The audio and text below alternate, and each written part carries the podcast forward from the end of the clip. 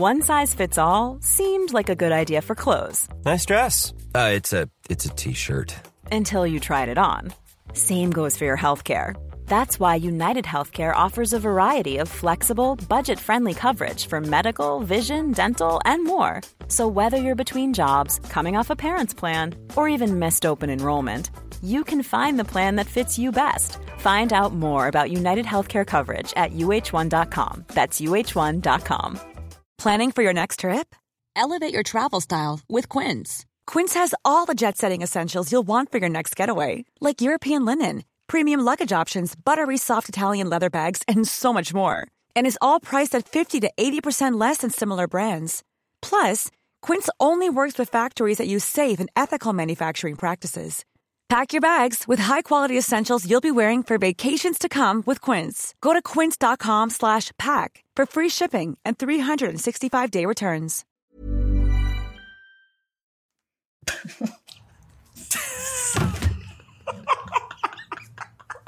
is so weird. oh, Charlotte. Right, hello. Hi, how are you? I'm fine. Yeah, I'm. I'm very glad that I'm not working in the office. Yes. Um, how does it feel to log on and do this interview without any clothes on? It feel. It, um, it actually feels quite exciting, you know. It feels like a kind of like a naughty, like you've got no clothes on, and I don't know why. That just gives me quite a giddy thrill. How do you feel? It feels expensive for turning the heating up to full whack. Yes, I've got my heating on too. now it feels quite normal. It's so like it's so weird, isn't it? But just like being naked is just it's really funny. It's because you, you just don't do it, even though we've all got naked bodies. And it is weird. I've got a blanket on my chair because it's quite um abrasive material. Fair enough. So I thought You I'm wouldn't want that dedicated to this. there, there are limits. Uh, and also, I've got a horrible feeling that the Amazon delivery guy.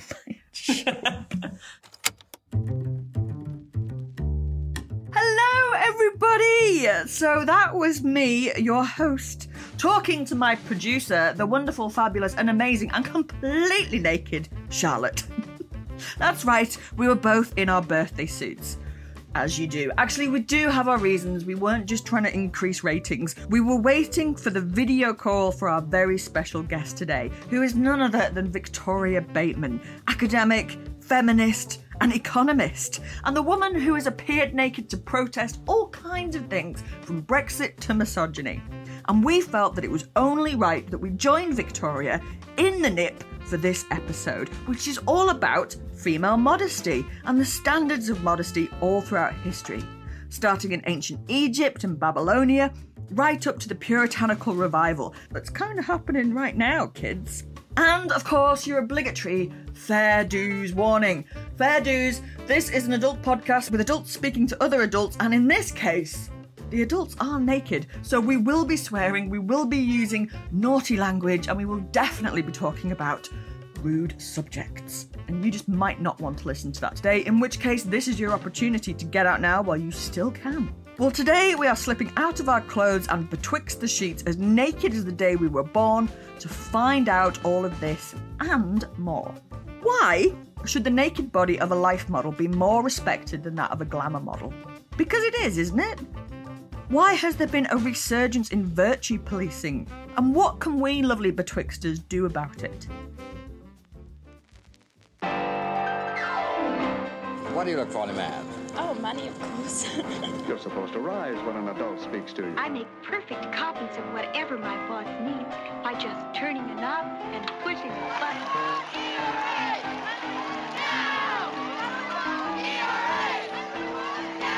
Yes, social courtesy does make a difference. Goodness, what beautiful times. Goodness has nothing to do with it, dearie. Hello, everybody, and welcome to Betwixt the Sheets, the history of sex, scandal, and society, with me, the stark bollock naked Kate Lister. oh, the things I do for this show. and as you heard, today we are doing an interview in the All Together. And, my lovely Betwixters, if it is safe for you to do so, maybe you would like to hit pause and join us in the All Together. If it's safe for you to do so, If you're listening to this on a bus or if you're listening to it on your way around Tesco, this is not the time to join us in the bollocky buff. But if you were just alone on your sofa or maybe lazing around on your bed, I'm just saying, I'm a game if you are. My incredible guest today is none other than Victoria Bateman, who has just released a book called Naked Feminism, where she has exposed the cyclical nature of modesty culture over the past centuries and society's hypocritical attitudes towards women's bodies, right up to now. I hope you enjoy this one as much as I did.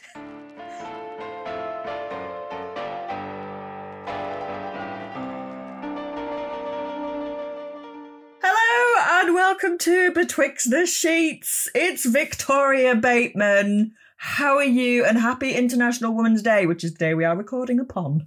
I am so excited to be here. Let us crack the patriarchy together, Kate. I am so excited to talk to you for many reasons. Huge admirer of your work, but we should mention to the listeners that we are both sat here in the nude. And actually, we've gone full out for this because my producer, Charlotte, who's also on the call, is also sat in the nude. She's not in shared office, she's working from home. But we thought this is what you do, this is what you explore. So we are going to do it with you. It feels quite liberating and quite giggly for me. How does it feel for you as somebody that protests by being nude? Well, we are team no shame today. You know, why as women should our respect and worth depend on our bodily modesty? You know, my book that we're going to be talking about today asks the big questions. You know, why is it as a society that we think that a woman's respect hangs on something as superficial as a piece of cloth. Why do we have to veil our bodies in order to be taken seriously, in order to be listened to? Why are promiscuous women deemed cheap by society? And why are we expected to choose between our bodies and our brains? You know, often I'm told that I'm showing off my body, but to quote one brilliant feminist from way before me, I'm not showing off my body. I am my body. This is the body that you have, absolutely. it is. Absolutely. It's one of those many things when you actually sort of press pause on it and stop think about it. It is weird that we've all got a naked body. Every single one of us has a naked body. And yet, us, just as we are, is such a taboo subject that attracts so much stigma and shame. And, and in some places, illegal. It's just illegal to be out and about. It's so bizarre. For thousands of years of human history, of course, we didn't wear clothes, and it wasn't the act of removing clothes that rendered human beings naked. It was instead the act of wearing them. you know, it's once we started to cover up that then the body, when it's uncovered, becomes a naked thing. You know, there was no concept really of nakedness for thousands of years of human history. And, you know, for those thousands of years of hunter gatherer societies, people spent hours carving away little fleshy nude ladies such as the Venus of Hohle Fels, that's almost, I think, 30,000 years old or something, six centimeters tall, carved out of a mammoth tooth. So, you know, bodies were a normal, normal thing. And, you know, there's a scientist that argues that the reason why we first started wearing clothes was actually climate change. It was a response to the climate. I mean, that makes sense, doesn't it? That somebody way back when went, actually, it's a bit freaking cold around here, lads. I'm gonna, I'm gonna put something on. That's right. But then from that point, from that point on, the human body, and particularly the female human body, becomes, you know, full of cultural meaning surrounding, you know, shame and lack of respect and so on. It's a gritty history out there. Isn't it? And your book, which I've got right here, I'm just holding it up. And I was reading it last night again. Is that your torso on the front? It is, I will admit to that. Of course it is.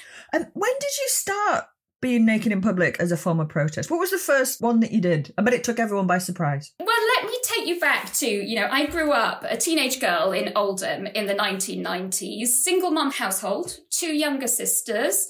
We had some pretty difficult poverty ridden times. And in the community in which I lived, it was pretty common for teenage girls to be written off as little whores, you know, to be treated like dirt, to be ignored by authority figures that were supposed to be there to help you because, you know, you were as a working class girl, you were written off as, you know, scantily clad, promiscuous woman that, you know, you're not going to go anywhere. What's the point of listening to you? What's the point of taking you seriously? And you were seen as, to some degree, the kind of temptresses, the cause of male misbehavior. And, you know, I think as a result of that, because, you know, as a teenage girl, I desperately wanted to be heard. I wanted to have my voice heard. I wanted to be taken seriously rather than treated like dirt. And I kind of really felt that for that to happen, not only did I have to, you know, get my head down and do well at school, I had to acquire respectability. And that respectability meant in large part kind of covering up my body. And so the more I collected my badges of academic achievements, whether it's a string of GCSEs, A levels, and then Cambridge and then Oxford, the more I collected those badges of academic achievement, the more I felt I had to cover my body. And the result was by my late 20s, I'd fallen out of touch with my own body, you know, because my body felt like a liability. If I was going to an academic conference, I'd be worried about, you know, would my skirt ride up when I sat down? Would my top go see through as I'm at the front of the room about to give a presentation? Would my buttons pop open? And so you find yourself worrying about, you know, your clothing rather than what you're saying. And as I say, I felt increasingly out of touch with my own body. And I don't think that was good for my health. So, in a sense, I started to see the disadvantages, the downsides of, you know, at quite personal level, the way that we divide women up in these dangerous ways, the way we put so much focus on a woman's, you know, respectability and modesty. And, you know, I think by my late 20s, it was almost like this epiphany. And I thought, why as a woman, you know, should my respect, my worth depend on my clothing, essentially? You know, aren't there much important things to value people on? Your generosity of spirit, your open-mindedness, you know, your kindness and so on. Why do we write women off on the basis of something as superficial as their bodily modesty? And, you know, in some ways quite haunted actually by not only what I'd seen as a teenager, but by the fact it seemed to be getting no better for young women.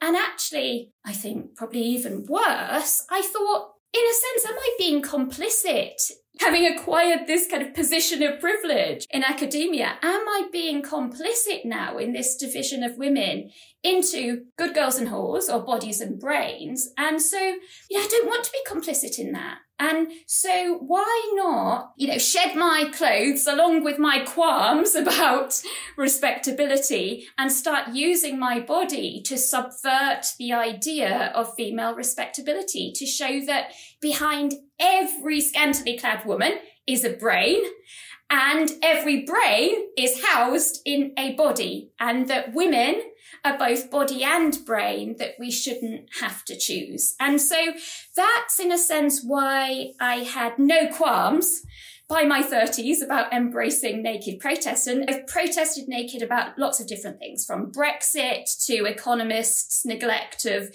women's issues in defense of my body, my choice, anti the Trump presidency. And so, so I protest about lots of things. And people ask, well, why do you do it? But I say, well, why not do it? You know, ultimately, I don't think that as a woman, my respect should depend on my bodily modesty. And I'm happy to confront, stand up to anyone who thinks that it should. And I think really through doing naked protest, it has further opened my eyes to the extent to which people do judge women in those superficial ways. And also because I've been doing it for some years now, it was 2014 when I first stripped off for a nude portrait. And then I went from two dimensions to three dimensions by using my body as a protest tool. And over those, it's best part of a decade now, it has opened my eyes to this bubbling puritanism behind the scenes. And I think probably as we'll get on to discuss later that how that puritanism isn't only associated with social conservatives and religious zealots, but also, I'm sad to say, with some feminists too. We've got to get into the history, although I could just sit here for hours and just talk about what it's like to be naked and how that feels. And like, it's a really curious point that you're making, a really important point of we're so uncomfortable with it and the meaning we attribute to it. But we have to talk about your book because it's amazing. Because you go right back in this book, as far back as records can take us. What are some of the earliest narratives, examples, cultures that you found? How are they talking about naked bodies? Because obviously, we still have some groups of people, cultures, tribal people who view nakedness in an entirely different way to the way that we do and would be frankly baffled by the fact that we get so upset about it. But let's talk about Babylonia or ancient Egypt and what you found there the wonderful thing about Babylon, I mean, it's kind of iconic in our memories. I mean, Babylon is seen as this kind of hive of promiscuity. It really is, isn't it? Even the word sounds kind of slutty, like Babylon. It does. It doesn't. do you know, there used to be a myth that every woman in Babylon prostituted herself at the temple of Venus. And, you know, it was later discovered that historians had mixed up the word sex worker and the word woman. Easily done, obviously.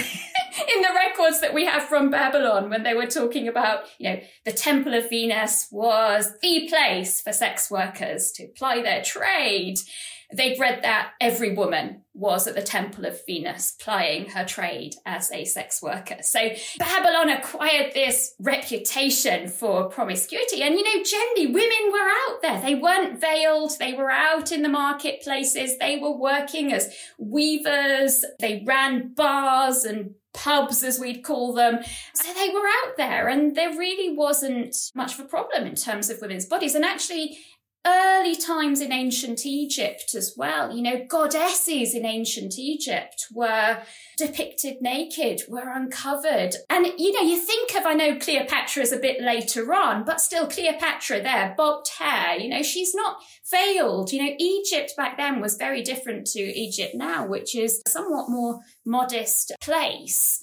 But there are debates about to what extent Babylon, ancient Egypt were the exception or the rule. There is a debate about that. But what we do know is that by around about the second millennium BC, a veil of modesty descended across the Middle East and the Eastern Mediterranean. And so, for example, in the 12th century BC, Assyrian law codes there are rules that set out which women should veil and which women shouldn't veil. Now, basically, women should veil unless they are sex workers, slave girls, or poor women. And so there is this distinction written down in law. You know, the modest, respectable women must veil and everyone else should unveil. And there were strict punishments. So if you were a sex worker and you were caught in a veil, then you would be publicly stripped, you would be caned, and you would have pitch poured over your head. If you were a slave girl and you were caught veiling, you would have your ears chopped off. And so these punishments were all to try and reinforce this dividing wall between women. There are the respectable ones and the unrespectable ones. And the unrespectable ones, they need everyone to see that they're unrespectable through, you know, the type of clothing that they do or don't wear. So that's 12th century BC. Now, interestingly, the ancient Greeks were some of the worst offenders when it comes to this obsession with female respectability the ancient Greeks, let's all go to the gym in the nude. Let's all have our statues in the nude. Them. So long as you were men. Of course. Yeah. Men could be bodies and brains, you know, to be respectable. It wasn't conditioned on their bodily modesty, but the Greeks were obsessed with female modesty. You know, nothing more typified civilization for the ancient Greeks than a chaste and modest woman. Now, there was one woman who tried to challenge this.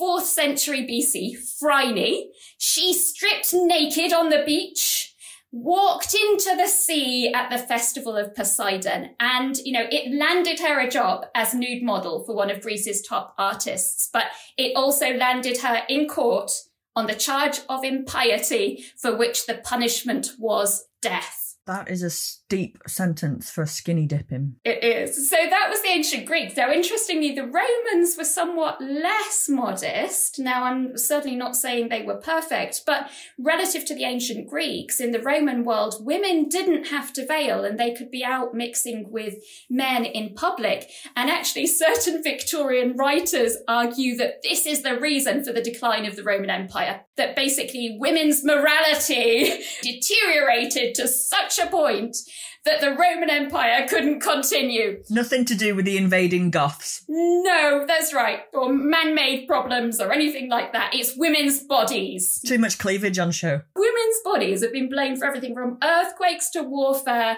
and even the downfall of the Roman Empire. Actually, when you said that, that just made me think of the Garden of Eden myth because nakedness plays a part in that, doesn't it? And they're not in a state of shame when they're running around in the bollocky buff before Eve goes, I'm a bit peckish, I'm gonna have this apple. So then there's a definite clear distinction there, isn't there, between this kind of like almost paradise childlike cavorting in a garden in the nip and something else. Absolutely. So once the Romans had stopped persecuting the Christians, then the Christians were at the ready to rescue morality from immodesty. And we have this saintly trio who were Paul, Tertullian and Augustine, who took things in an increasingly modest direction for women. So Paul castigated women who were unveiled in the Roman Empire and argued that all married women in particular should veil. And then Tertullian, who came a century later, so he was second century AD, he wrote a whole book called The Veiling of Virgins, arguing that all virginal women should veil and that the sight of the unveiled body of a virgin was tantamount to rape. You know, it sullied her soul. So this was Tertullian. That leaves a lot of weird wiggle room. I've just got an image of like lots of virgins hanging out together in the early Christian world and then suddenly one of them turning up without a veil on and everybody just being like, Tracy, what happened? Well, do you know, he also spoke out against hair dye against makeup and against hairpins as well. So yeah, party pooper. That's right. Now, as if that wasn't bad enough, the third member of our Christian saintly trio, Augustine. Now, for Augustine, the original sin committed by Eve, sex is so sinful that even within marriage, you're not supposed to have sex according to Augustine. So Augustine invented this idea of what became known as the Augustine marriage. And that was a sexless marriage. And that becomes seen as the ideal. So now not only are pious women today, we see them as nuns, supposed to be chaste. Even once you're married, you're not really supposed to have sex. And if you are having sex within marriage, then even that is sinful. And so the Virgin Mary becomes the icon, the thing that all women should aspire to. Now, of course, this creates a problem for the human race. I was just going to say. what do you do about He's very clever, but I've spotted a problem with this particular plan. Yeah, if we'd all abided by his teachings, we wouldn't be here today doing this podcast, would we? So, the way the Greeks solved the problem created by female chastity was to give the Greek gods life giving powers. So men could create life. So, like Venus herself was created, or Aphrodite was created from the severed genitals of one of the Greek gods that were kind of thrown into the ocean. And there she erupts from her shell from the ocean. So the Greeks solved it that way, whereas the Christians solved it with the virginal birth. So you can be a virgin, you can still have kids, and so we've solved the problem of human reproduction. Done. Fixed. Fixed. Anyone that's having a baby and isn't still a virgin is frankly not trying hard enough. Absolutely. so those were the Christians. And then we have a few centuries on, so as we get into kind of 7th century, we have the development of Islam. Now, actually, in early Islam, women had a lot of rights. And, you know, Muhammad married women who were big landowners, big bosses, and, you know, they probably bossed him around quite a lot as well, I expect. I didn't know that. That's a fascinating detail. But then once Muhammad passed away, there were a series of successors. And one of his wives, Aisha, objected to one of these successors. And so she took to her camel in what became known as the Battle of the Camel. And she literally waged war with this successor of Muhammad.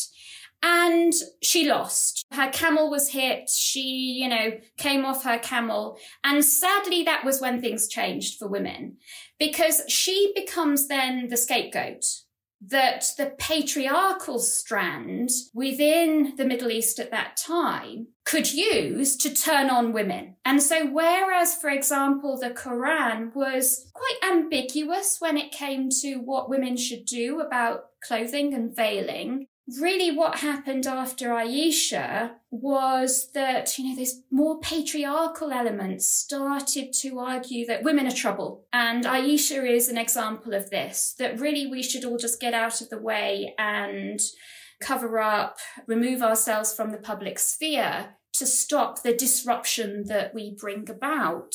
And then, you know, centuries on, we're in around about a thousand AD in China. We see Neo Confucianism taking off, and that pushes modesty even further. So now, if you're, say, a man and wife, you're not supposed to share the same cutlery, you're not supposed to share a hairbrush or a wardrobe.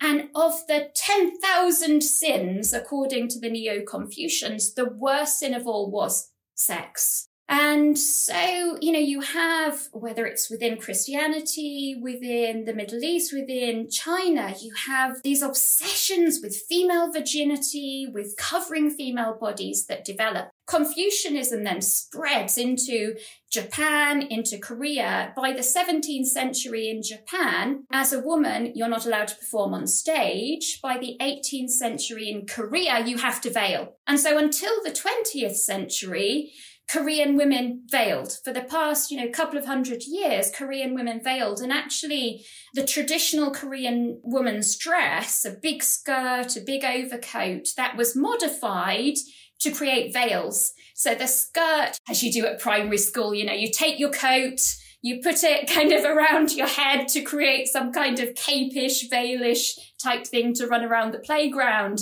You can do similarly with the skirt, and particularly if it's a big puffy out skirt, put the waistline of the skirt around your head and you've got this puffy headdress. But what's interesting is, you know, as this modesty is taking off out in the Far East, Christians in Europe are becoming a little bit more lax. So in medieval Europe, there's the kind of theory of the Bible, and then there's the practice. And by medieval times in Europe, even the Virgin Mary's virginal claim was starting to be questioned. Writers from Chaucer to Malory arguing that the idea that Mary was a virgin is just ridiculous, that casting doubt. And pilgrims at that time would go out on their pilgrimages and souvenirs included walking, flying male genitalia alongside female genitalia on their souvenir badges.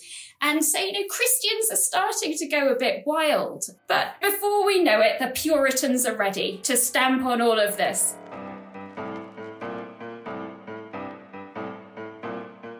I'll be back with Victoria after this short break.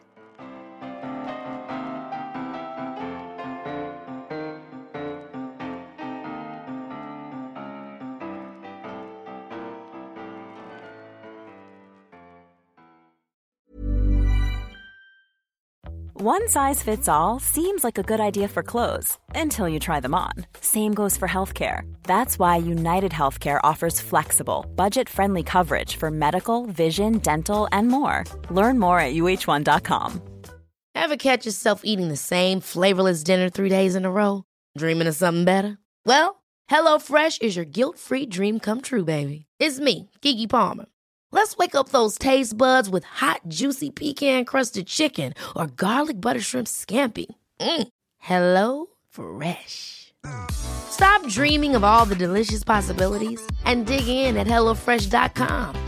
Let's get this dinner party started. Hey, I'm Don Wildman, and on American History Hit, my expert guests and I journey across the nation and through the years to uncover the stories that have made the United States.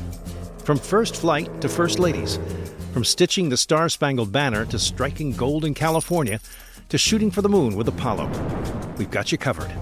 Catch new episodes of American History Hit, a podcast by History Hit, every Monday and Thursday wherever you get your podcasts. March 2023 marked 20 years since the start of the Iraq War. The war was waged to rid the world of a brutal dictator, yet it would end marred in controversy. So, why did the Iraq War go so badly wrong? And what legacies has it left behind today? Well, I'm your host, James Patton Rogers, and every Monday on the Warfare podcast from History Hit, we're exploring a different aspect of this tumultuous period in history. We'll be asking what was the role of the UK government and Prime Minister Tony Blair? Could the Secretary of State legally order British forces into Iraq, and could British forces follow that law? And how did ISIS rise from the destruction left behind? But ISIS, this peculiar strain that we all came to, to know very well in uh, the mid 2010s, really got its start because of the US invasion of Iraq. Join me, James Patton Rogers, on the Warfare podcast from History Hit as we look back on one of the most controversial conflicts in recent history.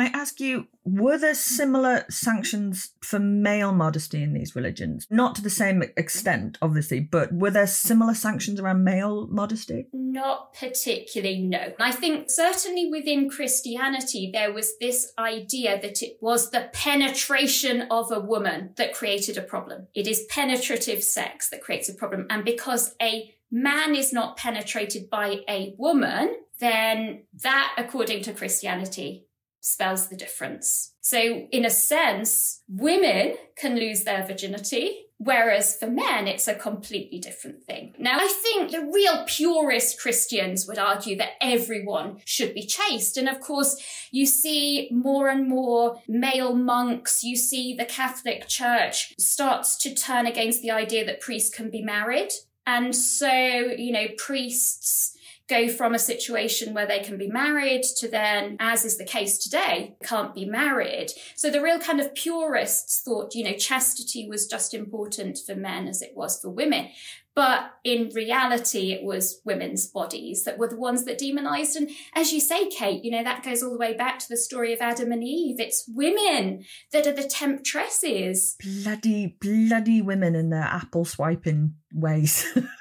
So tell me about the Puritans. Bum, so the Puritans were having none of this. I mean, they were not happy that, you know, the theory of the Bible and then the practice in terms of how people live their lives, that there was this big gap between the two. And, you know, I do think in part because people were becoming more liberal, the economy started doing quite well. And as the economy started doing quite well, population started to grow, but with it, inequality starts to increase. And so you get, you know, more and more wealthy people, but also more and more poverty. And what's happening is the church authorities are responding to that poverty. They're seeing greater need to do something about poverty. It's, of course, costing the church money to do that.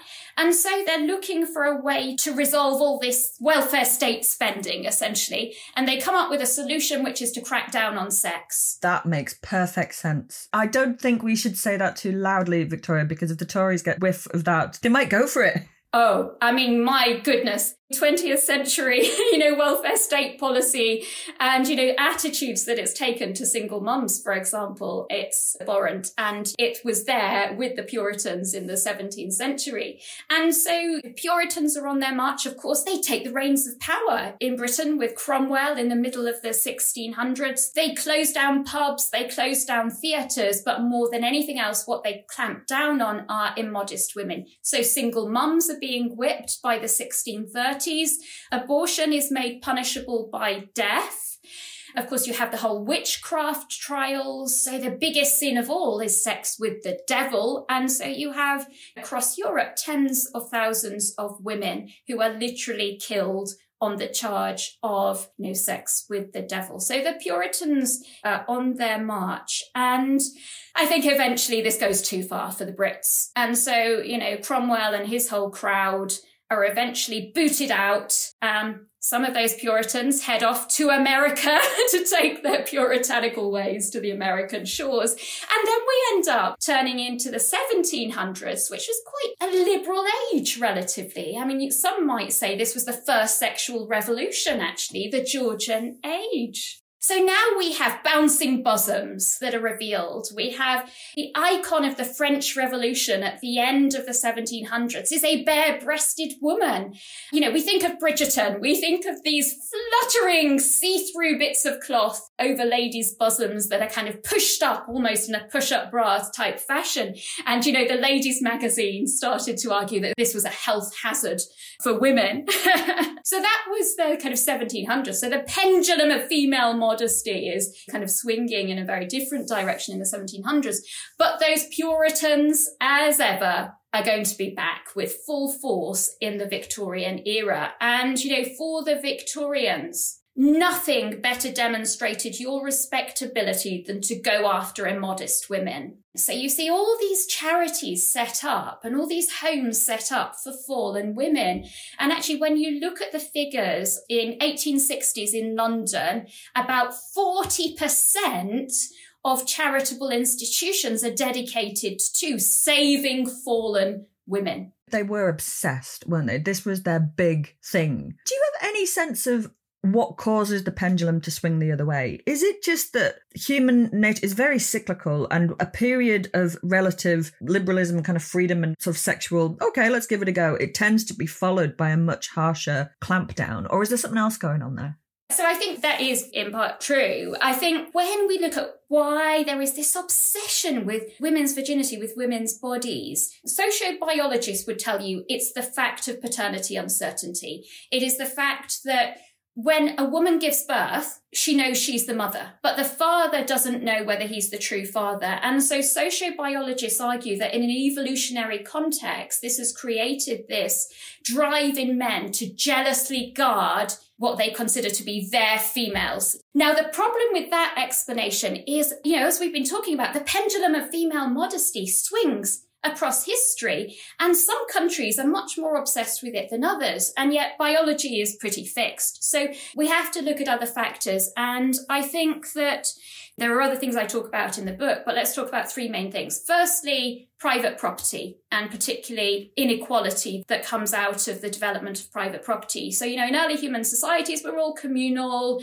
we're sharing land, resources, and other things. But eventually people put down roots, they start to take ownership of the land and resources. And with that comes the question of inheritance. You know, passing on the things that you own. Fatherhood then becomes a more important thing because now if you're worried your wife is giving birth to children who are not your own, you're passing on your inheritance to someone who is not your own offspring. And so, you know, the introduction of private property, of ownership, and particularly as that brings higher and higher levels of inequality, and so what you pass on can be of significance, then perhaps that, you know, perhaps that plays into it. And also, particularly if you've got high levels of inequality between men, it creates this competition between women for the richest husbands. And, you know, if as a woman you don't have access to wealth, you don't have financial independence, then really you are sadly valued just for your life giving capacities. A vessel for the production of the next generation of your husband's family through which this inheritance can pass. And so, you know, there's this competition to signal that you will be a pure vessel, you know, that you're not going to be getting married already impregnated by another man. And so virginity becomes more of an obsession. And so the more unequal societies become, and also the more population pressures build, because as population pressures build, people are in a sense in this fight for food, this fight for survival. I mean, we're seeing rising food prices now, which doesn't give me much hope. And so what happens then is societies want to control who's reproducing and with whom to make sure that there aren't all of these extra mouths being created that are adding to this fight for survival and also warfare. You know, with warfare, as we start fighting one another, group identity becomes more important. Promiscuous women risk, you know, forming connections with people outside their own community.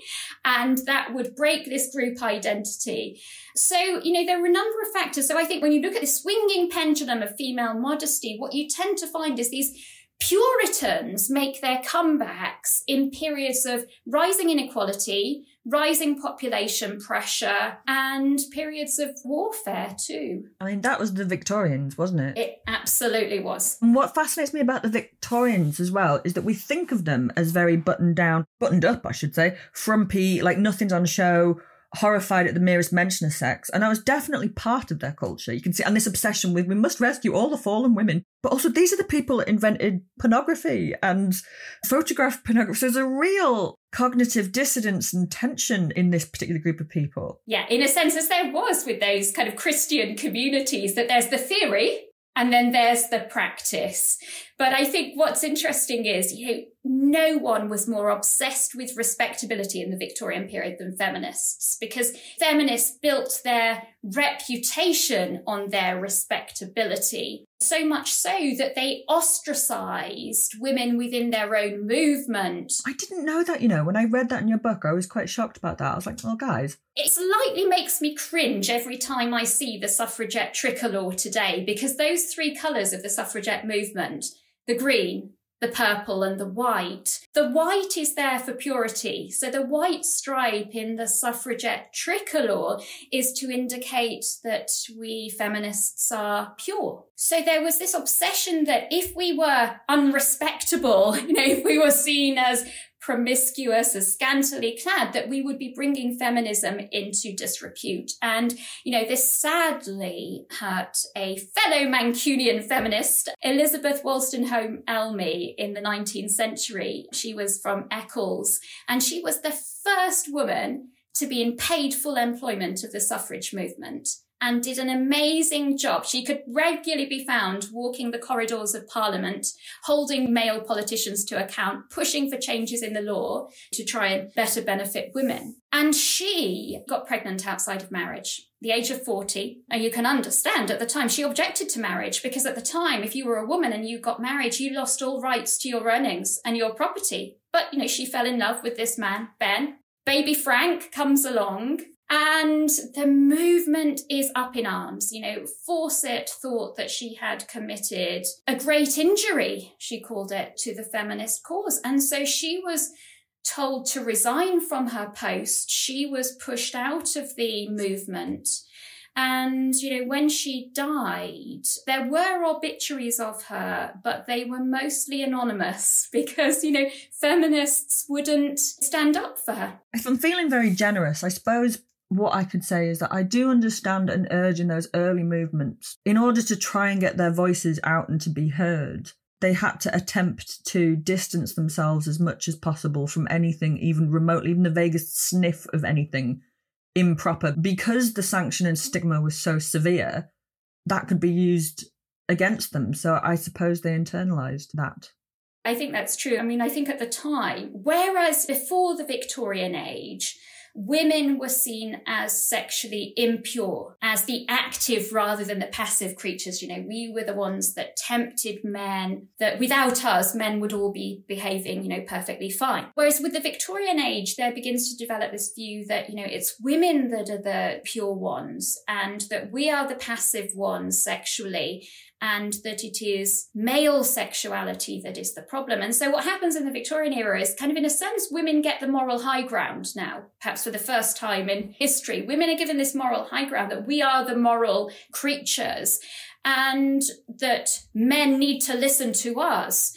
And so with that, their voice their demands become conditional on this moral respectability. Never build your skyscrapers on foundations like that. Never make your worth, your respectability conditional on something as superficial as your bodily modesty. I would love to be able to finish this by saying, but we fixed all this now, haven't we? That this isn't a problem anymore. we're done. It's fine. This isn't a problem. But I don't think that you're going to say that. So if I could bring it up to today, do you think that we have made significant improvements in the session around modesty? I mean, in one way, we must have done because you and me are sat here in the nip having a chat. But in the other way, maybe we haven't because this is still a novelty and quite shocking. What's your thoughts on it? Where are we today with this? So, the secret weapon of the cult of female modesty is that it is exceptionally evasive. And it is evasive because we draw the line between modesty and immodesty. We draw that line between the good girls and the whores in a different place, in different time periods and different countries. So, for example, in Iran, if you're not wearing a headscarf, you're considered naked. If you're on a beach in the UK in a bikini, you're not considered naked. So, you know, people draw this line in different places, but wherever we draw that line, wherever we try and divide women into good girls and whores, we have a problem. And so in any society where the word whore is a term of insult for women, we have a problem. And that is still here in the UK. And, you know, to quote what one feminist said to me after one of my naked protests, why do you think women aren't taken seriously or listened to and thought of as sex objects? Because of silly tarts like you. You're a disgrace to all women. So this is Victorian Puritanism. Sorry about that, Victoria, but I had been drinking that day. I wouldn't mind if you'd said that, Kate. I've had similar things said to me by various people online about, you know, letting the team down. I can imagine. And so that Victorian Puritanism within feminism, you know, lives on today. We are still being blamed for man-made problems. You know, it's not male attitudes that are responsible for women being seen as sex objects. It's what we do with our bodies.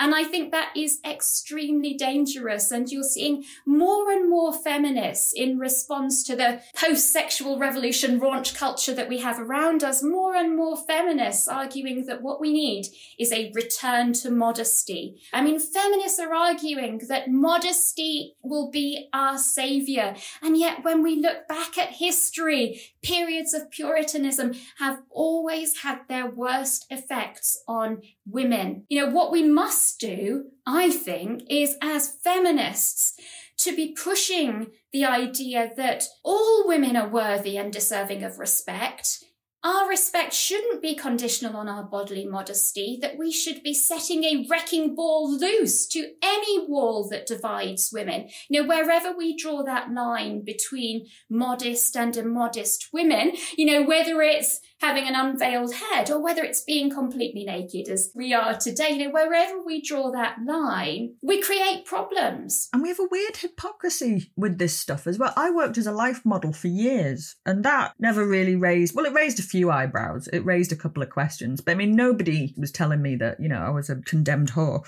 In fact, almost that's kind of seen as, oh, it's quite interesting, quite exciting. Maybe it's quite a nice thing to do. But then me being naked for money is the same as people on OnlyFans, and yet that is viewed extremely differently. There is so much hypocrisy out there. It's really quite worrying. And I think when we look at the plight of women in Afghanistan, when we look at the plight of women in Iran, when we look at, you know, anti-abortion America with its virginity pledges, its modesty ponchos and its chastity balls, Indonesia, which has just made sex outside of marriage illegal, punishable by a year in prison. This Puritanism is descending, you know, across so many countries. And why is it doing so? It's rooted in the idea that immodest women are the root of all problems and that therefore we need to enforce modesty, whether it is by pulling girls out of school and the workplace in Afghanistan, whether it's by forcing them to cover their heads in Iran, whether it's by depriving women of access to contraception and abortion in America with a view that we don't want to become a nation of harlots, you know, as the evangelicals there see it. So the demonization of immodest women, this whorephobia that we have within society drives policies and practices that hurt every woman in one way or another. And it just hurts women in different ways in different parts of the world.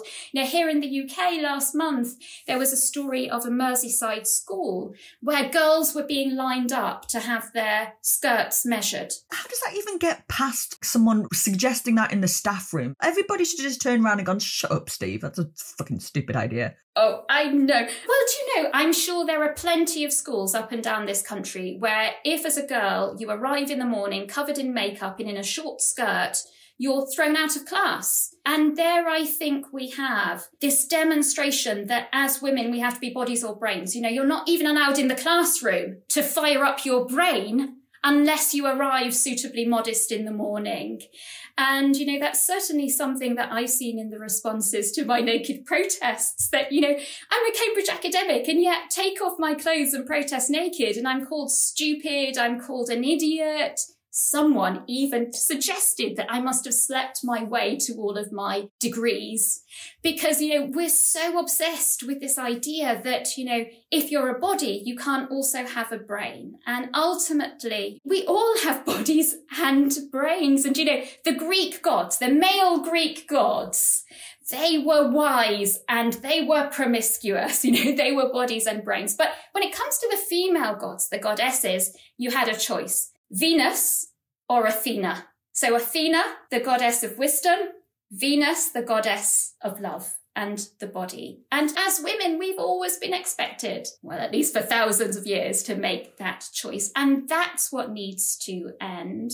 The cult of female modesty puts the power in male hands. It gives men the excuse to abuse and mistreat women that they deem pause. And if we take that power away, if we change attitudes such that every woman is treated with respect, no matter what she does with her body, it would be transformative for women's lives, not just here in the UK, but across the globe.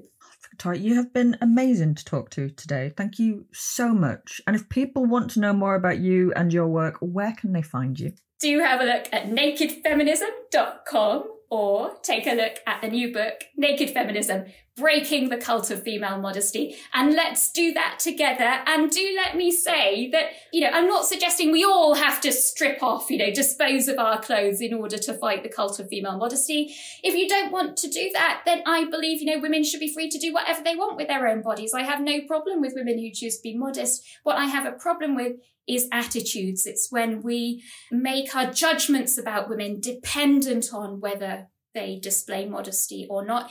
And so if you don't want to strip off like us today, don't feel you have to, let's though, you know, in the classroom, in the street, in the workplace, challenge anyone who uses the word whore as an insult, challenge anyone who judges women in these superficial ways.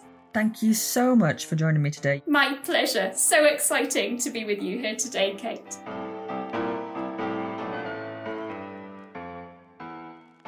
Thank you so much to Victoria, and thank you to all of you lovely betwixters for getting to the end of this episode, whether you had your clothes on or not. Please follow us along if you enjoyed the show so you never miss another episode, and we would love it if you would leave us a review. We do read them all. If you want to get in touch with an episode idea, or if there's just something you want us to look into, or maybe you just wanted to say hi, then you can now email us at betwixt at historyhit.com. Stay tuned for episodes on incest. Hi, I'm Daniel, founder of Pretty Litter. Did you know cats tend to hide symptoms of sickness and pain? I learned this the hard way after losing my cat, Gingy. So I created Pretty Litter, a health monitoring litter that helps detect early signs of illness by changing colors, saving you money and potentially your cat's life. Pretty Litter is veterinarian developed, and it's the easiest way to keep tabs on your fur baby's health right at home. Go to prettylitter.com and use code ACAST for 20% off your first order and a free cat toy. Terms and conditions apply. See site for details. Ever catch yourself eating the same flavorless dinner three days in a row? Dreaming of something better? Well, HelloFresh is your guilt free dream come true, baby. It's me, Keke Palmer. Let's wake up those taste buds with hot, juicy pecan crusted chicken or garlic butter shrimp scampi. Mm. Hello Fresh. Stop dreaming of all the delicious possibilities and dig in at HelloFresh.com. Let's get this dinner party started.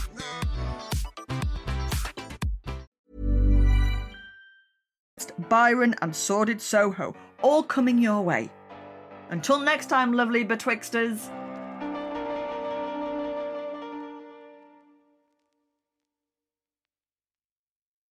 Thank you for listening to this episode of Betwixt the Sheets. please follow the show wherever you get your podcasts. It really helps us and you'll be doing us a big favour. Don't forget, you can also listen to all these podcasts ad free and watch hundreds of documentaries when you subscribe at historyhit.com forward slash subscribe. As a special gift, you can get your first three months for just £1 a month when you use the code BETWIXT at checkout.